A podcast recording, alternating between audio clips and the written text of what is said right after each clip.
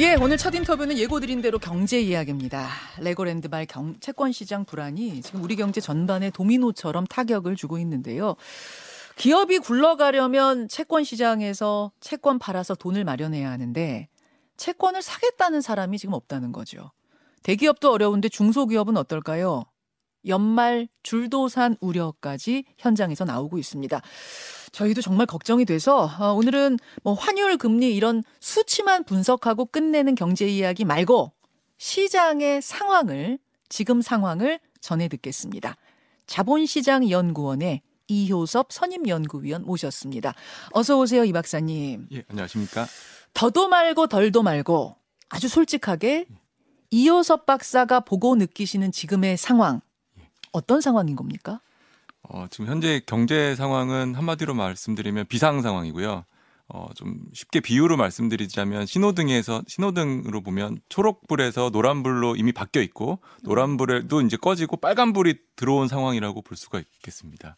아 노란불로는 이미 바뀌었고 예, 이미 바뀌었고 노란불에서 빨간불로도 팍팍 바뀌었어요. 예, 이제 막 바뀐 상황으로 쉽게 비유하자면 그 정도로 지금 어, 경제 상황이 안 좋은 것 같습니다. 경제 산업계에도 여러 가지 분야가 있는데 지금 어떤 분야가 가장 위험한 상황에 놓였다고 보십니까? 예, 지금은 그 건설 회사 그리고 금융 회사들이 당장 만기가 돌아오는 채권을 상환하기가 지금 어려운 상황입니다. 음. 어, 진행자분께서 말씀 주신 것처럼 회사채 발행을 해서 보통 이제 기업들이 자금을 조달하는데 네. 어, 사려는 투자자들이 없습니다. 높은 금리를 주고서라도 음. 하려는 투자자들이 없어서 당장 건설 회사 그리고 음. 일부 그 금융 회사들이 유동성 위험에 지금 직면하고 있는 상황입니다. 그러니까 다시 말해 좀 쉽게 말해서 돈맥 경화가 터진다고 하면 어디서부터 터지겠느냐? 건설업계다.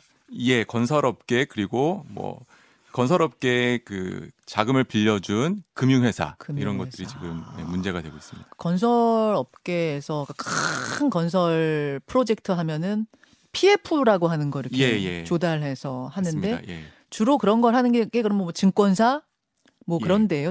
뭐 저축은행 그런데 예, 어떤데요? 부동산 사업을 하려면은 이제 그 돈을 그 금융회사에서 빌려주게 되는 빌리게 되는데요. 음. 과거에는 은행에서 주로 빌렸는데 은행이 이제 규제가 강화되면서 글로벌 금융위기로 음, 그래서 그 비은행권 대표적으로 저축은행이라든지 음, 보험사 그리고 뭐 캐피탈사 음. 이런 데서 이제 자금을 빌립니다. 아, 근데 그 빌린 자금도 위험하다 보니까 이제 증권사 같은 경우가 어, 보증을 쓰게 되고요. 음. 그래서 그 비은행권 그 금융기관들이 이 부동산 PF의 익스포저가 이제 갈수록 커지고 있다고 볼 수 있습니다. 아, 그러니까 건설사들이 무너지면 그 다음 타격은 건설공사에 큰 돈 빌려준 금융권으로 예. 옮겨붙는다고.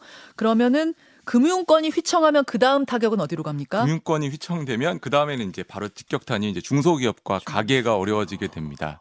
어, 왜냐하면 그 금융기관이 부실해지면 뭐 그 부실을 막기 위해서 계속 대출 금리를 올리게 되고 또 대출 금리를 감당하기 어려운 중소기업들 음. 그리고 가게들이 이제 도산될 수 있는 위기까지 직면할 수 있어서요. 아, 금리 올리면 이제 예. 우리 우리 같은 이제 돈 빌린 산 대출 받은 개인들 예. 예. 그리고 중소기업들 또 돈을 빌려 그래도 안 빌려질 거 아니에요. 예, 예. 그때부터는. 그래서 이제 지금은 이제 대기업들과 뭐 일부 대형 그 금융기관들 어, 이런 곳들이 지금 돈을 빌리기가 되게 어려운 상황입니다. 그럼 지금 뭐 시장에서 돌고 있는 연말 줄도산이라는 그 흉흉한 소문 예, 예. 그냥 근거 없는 소문은 아니라는 건가요? 뭐 당장 이제 올해 연말에 줄도산까지는 이어지지는 않을 것 같습니다. 다행히 이번 주말에 이번 지난 주말에 이제 정부가 50조 원 플러스 알파의 대규모 유동성 공급을 발표했고요. 예. 그로 인해서 이제 시장 금리가 조금 내려가고 안정세는 찾았습니다. 음. 다만 이제 내년에 가면 더더욱 그런 부동산 사업장의 만기들 자금 상황들이 안 좋고 금리도 계속 높은 상황이 이어질 텐데 내년쯤 되면 훨씬 더 이제 많은 기업들이 부도 위험에 처해지지 않을까 이렇게 생각을 하고 있습니다. 우리 앞에 놓인 최대 위기 시점, 그럼 최대 고비, 예, 예. 가장 큰 봉우리는 언제쯤이라고 보시는 거예요? 저는 내년 상반기 그리고 내년 상반기부터 이제 하반기까지가 어, 훨씬 지금보다는 더 아. 위험이 크다고 생각이 듭니다. 내년 상반기, 사반기. 그 이유는 예. 이제 회사채 만기가 그때 한 내년 상반기에만 60조 원. 예, 예. 내년 상반기에 훨씬 더? 많은 만기가 돌아오고 네. 지금 금리가 높은 수준이 내년에도 계속 유지되거나 이보다도 이제 금리가 높아질 것으로 생각이 되기 때문에 얼마까지요?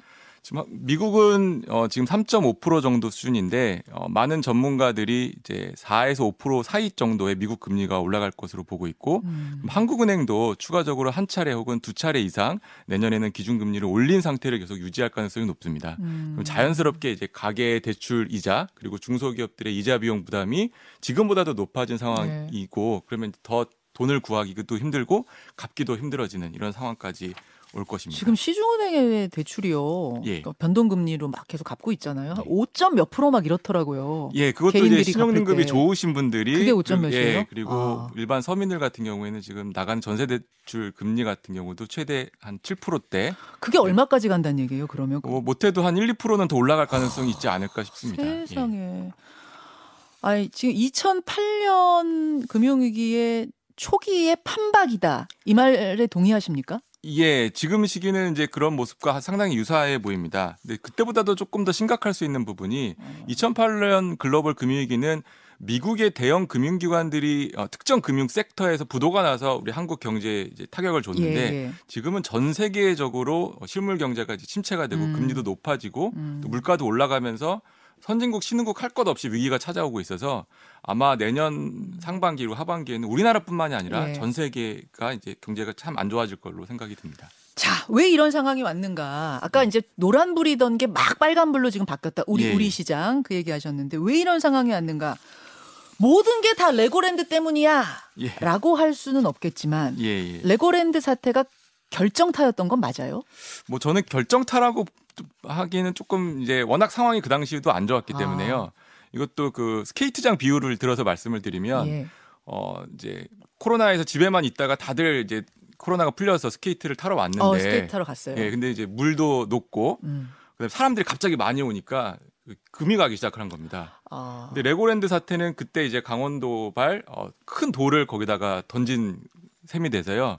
갑자기 이제 이게 무너지게 된 겁니다. 그래서 아, 스케이트장이 막 이제 개장을 해서 사람들이 막 몰려가서 안 그래도 얼음에 부담이 있는데 예, 예. 거기다가 레고랜드가 돌을 던져버렸어요. 예, 그런 비유로.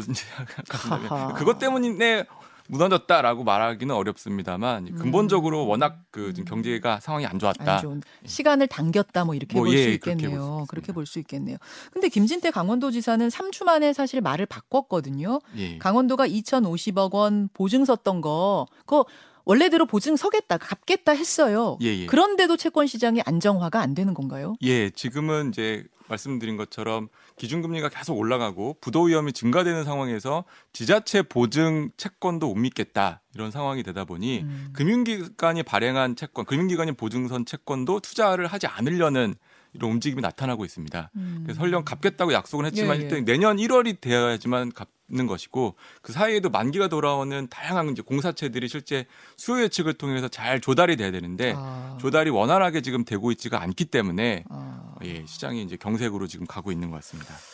그렇군요. 그러면 그, 그 채권 시장이라는 건 신뢰, 예, 예. 신뢰의 바탕을 두고 있다 이렇게 봐야 되는 거죠. 예, 예. 그 신뢰가 이미 무너졌기 때문에 지금 이제 이런 상황까지 온 것으로 네. 보입니다. 여러분 뭐 다 아시겠지만 그 레고랜드 사태라는 것은 어, 최문순 지사가 그러니까 전임 지사죠. 레고랜드 이 공사 계속 진행될 수 있도록 2,050억 원 강원도가 빚 보증 서겠습니다. 약속을 했는데 신임 김진태 지사가 이거 이거는 좀 너무 포퓰리즘이다. 난 이거 동의할 수 없다 해서 강원도가 못 못 선다, 못 갚겠다 이렇게 발표를 한 그걸 말하는 겁니다. 3주 후에 다시 갚겠다고 말을 바꿨습니다만 이미 채권 시장의 신뢰, 얘가 무너진 상태. 야 강원도도 못 갚는다고 하면 그럼 믿을 채권 하나도 없네 예, 맞습니다. 이렇게 예, 됐다는 예. 그 얘기입니다. 그렇게 되자 일요일에 이제 정부가 나서서요 채권 시장에 50조 원 플러스 알파 투입하겠다 했습니다. 박사님, 예. 뭐 50조 원 알파를 풀겠다 투입하겠다 이 이건 무슨 뜻이에요? 정, 정부 기관이 채권 사들인다는 뜻이에요? 예, 맞습니다. 음. 그 금융기관이 당장 이제 자금이 필요해서 채권을 발행을 하는데 그 발행이 원활하지가 않기 때문에 어, 정부가 그거를 일정 부분 사주겠다. 그리고 가장 문제가 되고 있는 부동산 사업장, 그 그와 관련된 건설사에게 일정 부분 이제 자금을 지원해 주겠다라고 발표를 했고요. 기존보다 훨씬 더 큰 규모로 발표를 했기 때문에 어, 저는 이제 채권 시장이 어느 정도는 안정화를 찾았습니다. 음, 다만 걱정은 물가가 하도 올라서 한국은행이 계속 물가 잡으려고 금리 올리는 거 아닙니까? 예, 예. 시중에 돈 걷어들이고 있는 중이었는데 네, 네. 그것과 반대로 또 한쪽에서는 50조 원을 시장에 풀어버리면 예, 예. 이거는 긴축 정책 그동안 펴온 거 그거 다 도루묵 되는 거 아니에요? 어, 지금 이번에 발표한 거는 한국은행이 유동성을 공급하는 건 아니기 때문에 정부가 당장 돌아오는 만기에 대해서만 일단 갚아주는 거고 다시 이제 다시 회수가 되는 금액이기 때문에요. 아. 시장에 직접적으로 뭐 통화가 늘어난다라고는 아. 볼 수는 없습니다. 다만 이제 그래도 이 50조 원 자체로 지금 부족하다라고 해서 한국은행이 훨씬 더 많은 규모를 이제 시장에 공급을 해야 된다라는 목소리가 커지고 있는데요. 음. 그렇게 되면 말씀 주신 대로 어, 지금 안 그래도 금리가 올라서 긴축적 통화 정책을 쓰고 있는데 네. 다시 이제 어, 완화적 통화 정책으로 가야 되는 게 아니냐라는 시그널을 보낼 수가 있습니다. 근데 이제 시그널을 문제는 이제 영국 그 최근에 감세 정책을 발표했다가 대규모로 투자자들이 이탈해서 큰 혼란이 있었던 예, 것처럼 예. 한국은행마저 잘못된 시그널로 시장에 이제 전달이 된다면 우리나라도 외국인들이 대거 이탈될 수 있고 더 지금보다 큰 파장이 있을 수 있어서 아. 상당히 이제 한국은행도 지금 쉽지 않은 상황이다라고 볼 수 있습니다. 거기다가 제가 또 하나 좀 걱정이 되는 게 시진핑 리스크예요. 예. 시진핑 리스크. 중국의 시진핑 주석이 사면임을 확정한 후에 네. 야 그럼 시진핑의 앞으로의 경제 정책은 어떻게 되는 거야? 예, 예. 이거의 영향을 우리가 어떻게 받는 거야? 예, 예. 일단 전 세계 주가가 폭락했어요. 예, 맞습니다. 이거 어떻게 되는 겁니까? 예, 그 시진핑 주석이 3년님 바로 바로 전에 원래는 이제 미국 중국의 경제 지표들의 발표 예정이 있었었는데 그게 다 뒤로 연기를 했습니다. 예. 얼마나 안 좋길래 이걸 연기했을까가 이제 첫 번째 시장에서의 아. 불안감이었고요. 아하. 두 번째로는 시진핑 주석이 연임한 거는 다들 예상을 했는데 예. 그 위에 여섯 명 상무위원들이 예. 이제 대거 교체가 됐습니다. 상무위원들이 싹다 싹 다 시진핑 파가 됐죠. 예, 예. 견제 세력 하나도 없이. 그래서 이제 그 시진핑 라인 분들의 이제 특징이 뭐냐 하면 네. 어, 기업들에 대해서 규제를 더 강화하겠다. 음. 그리고 반시장적인 그런 정책을 조금 더 펼치겠다. 음. 그러니까 반미 갈등이 더 확산될 것으로 생각이 돼서 아. 어, 상당수 이제 중국에 투자했던 외국계 투자 자금들이 대거 이탈하는 움직임이 관찰이 됐습니다. 아, 반 자본주의, 반 예. 시장주의, 반미, 예, 게다가 대만과 전쟁도 불사하겠다. 예, 뭐 예. 이런 분위기가 다 전체적으로 불안감을 준 맞습니다. 거군요. 예, 예. 그래서 미국과 중국 간의 정치적인 갈등도 앞으로 더 커질 가능성이 높다라고 이제 시장의 전문가들은 판단한 것 같습니다. 당연히 우리도 그럼 영향이 있겠네요. 예, 우리나라도 대중 그 무역 규모가 워낙 크고 최근에는 이제 조금씩 이렇게 적자 폭도 나타나고 있어서 음. 상당히 이제 위기가 있는 상황이라고 볼 수 있습니다. 뭐 아유, 좀 박사님 설명 듣고 나니까 더 좀 심란해요. 심란한데 근데 높고 높고 험한 산이 우리 앞에 있다는 걸 모르는 건 아니었잖아요. 예, 예. 모르고 있었는데 갑자기 나타난 산이 아니고 뚜렷이 있다는 걸 누구나 아는 산이었습니다. 그러면 그 높고도 험한 산을 어떻게 하면 한 명의 낙오자도 없이 잘 넘을 것인가? 예, 이게 이제 우리 정부의 숙제일 텐데 예, 예. 고민은 하고 있는 건가요? 예, 정부가 지금 삼고 시대를 돌파하기 위해서 어, 지금 과거의 가계 부채 그리고 기업 부채, 정부 부채가 조금 과도하게 어, 어, 성장했던 부분들이 있는데 그걸 좀 억제하면서 음. 그리고 또 핵심 그 성장 부분을 또 키워주는 어, 이런 쪽으로 이제 정부가 여러 가지 대책들을 발표하고 있습니다. 그래서 금융 안정과 그리고 한편에서는 규제 완화를 통한 신성장 산업 육성 이런 쪽에 지금 초점을 두고 있어서요. 음. 이번 위기를 이제 잘만 겪는다면 그리고 우리나라만 지금 안 좋은 게 아니라 유럽은 더더욱 안 좋습니다. 예. 그래서 한편으로 긍정적인 측면을 본다면 네. 우리나라가 이제 핵심 미래 성장 산업들은 유럽이나 미국 어느 국가 못지않게 이제 가지고 있는 부분들이 있다. 예를 들면 뭐예요? 뭐 대표적으로 반도체, 아. 뭐 바이오, 신약 개발, 그리고 아. 전기차, 배터리, 그리고 뭐 K 컬처, 아. 뭐 K 컨텐츠 이런 혁신 산업에 대한 것들이 우리나라가 이제 우리나라 기업들이 많이 가지고 있고 우수한 인재들을 가지고 있습니다. 음, 음. 그래서 이번 위기를 잘만 견딘다면 저는 뭐 단연코 G7 선진국으로도 잘하면 이제 들어올 수 있지 않을까 이렇게 생각이 듭니다. 잘 견딘다면 예, 예. 그 높고 험한 산 잘 넘긴다면 맞습니다. 예. 그러니까 위기가 기회가 될 수도 있다. 예, 예. 근데 지금 정부의 경제 대응을 보면 좀 더 선제적이어야 되는 거 아닌가? 예, 예. 조금 속도감이 늦다는 얘기가 나오는 건 왜 그래요? 어, 이번에 이제 부동산 PF 관련돼서 그 단기 자금 시장의 경색이 그 채권 시장 이렇게 빨리 올 줄은 아마 예상을 못 하셨던 것 같고요. 어, 그 관련해서 이제 금융기관들이 평상시에는 레버리지를 일으켜서 과도한 수익 그리고 성과급을 받아가고 또 위기가 찾아왔을 때 정부에게 이제 SOS를 친다라는 그런 예. 비판이 있었습니다. 아. 그러니까 위기가 얘네 평상시에는 금융기관들이 돈을 많이 벌다가 예, 예. 위기가 조금 찾아오니까 도와달라. 아 도와달라. 그러니까 정부는 이제 도덕적 해이와 그리고 금융 안정 사이에서 조금 음. 고민을 하셨던 부분이 있는데 생각보다 어, 전 세계적으로 경기 침체가 빨리 오고 또 레고랜드 사태 등이 발생하면서 예, 채권 시장이 급격하게 경색이 찾아온 것 같습니다. 아, 도덕적 해이가 발생하지 않을까 해서 이걸 어떻게 갚아줘 우리가 막아줘 막 고민하다가 레고랜드 빵 터지면서 50조 긴급 투입. 예, 예. 그럼 늦은 건 아니에요. 뭐 저는 늦었다고 싶을 때가 가장 빠르다고 생각하는데 다행히 그래도 그 50조 원 플러스 알파 대책을 발표한 이후에 채권 시장의 채권 금리도 좀 떨어지고 예. 주식 시장도 좀 견조한 흐름세를 보이고 예. 그래서 어느 정도는 안정세를 금융 시장에 찾은 것으로 보입니다. 다만 이제 내년까지 이 흐름이 이어질 수 있을지 여기에 대해서는 다소 불안감이 있는 상황입니다. 아까 2008년 금융위기 초기에 판박이 를 넘어서 더 심각해 보인다고 하셨잖아요. 예, 심각한 모습도 관찰이 되고 있습니다. 예. 정말로 그럼 뭐 제2의 IMF 뭐 예. 이렇게 또 IMF 같은 상황이 올 가능성도 있어요? 그걸 배제할 수는 없을 것 같습니다. 워낙 지금 어 한계 기업이라고 해서 어 수익으로 이자도 지금 갚지 못하는 기업의 비중이 과거 네. 저금리 시대 쪽에서도 계속 증가하고 있었었고 음. 가계 이자 비용 부담도 워낙 크고 네. 그러니까 중소기업이 무너지게 되면 중소기업이 고용의 90%를 차지하고 있기 때문에 예.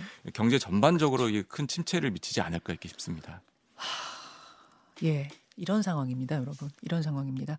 아, 이런 이야기를 하는 건 모두 불안에 떠시라 이런 말, 이런 차원에서 드리는 말씀이 아니고 지금은 초기 단계라고 말씀드렸죠. 이제 막 빨간불로 바뀌기 시작했다. 예. 더 적극적으로 정부가 나서서 모든 기관들이 나서서 개인까지 힘을 합쳐서 지혜를 모아야 될 때라는 예. 그 말씀으로 드리는 거라는 거 말씀, 음, 이렇게 마무리를 하죠.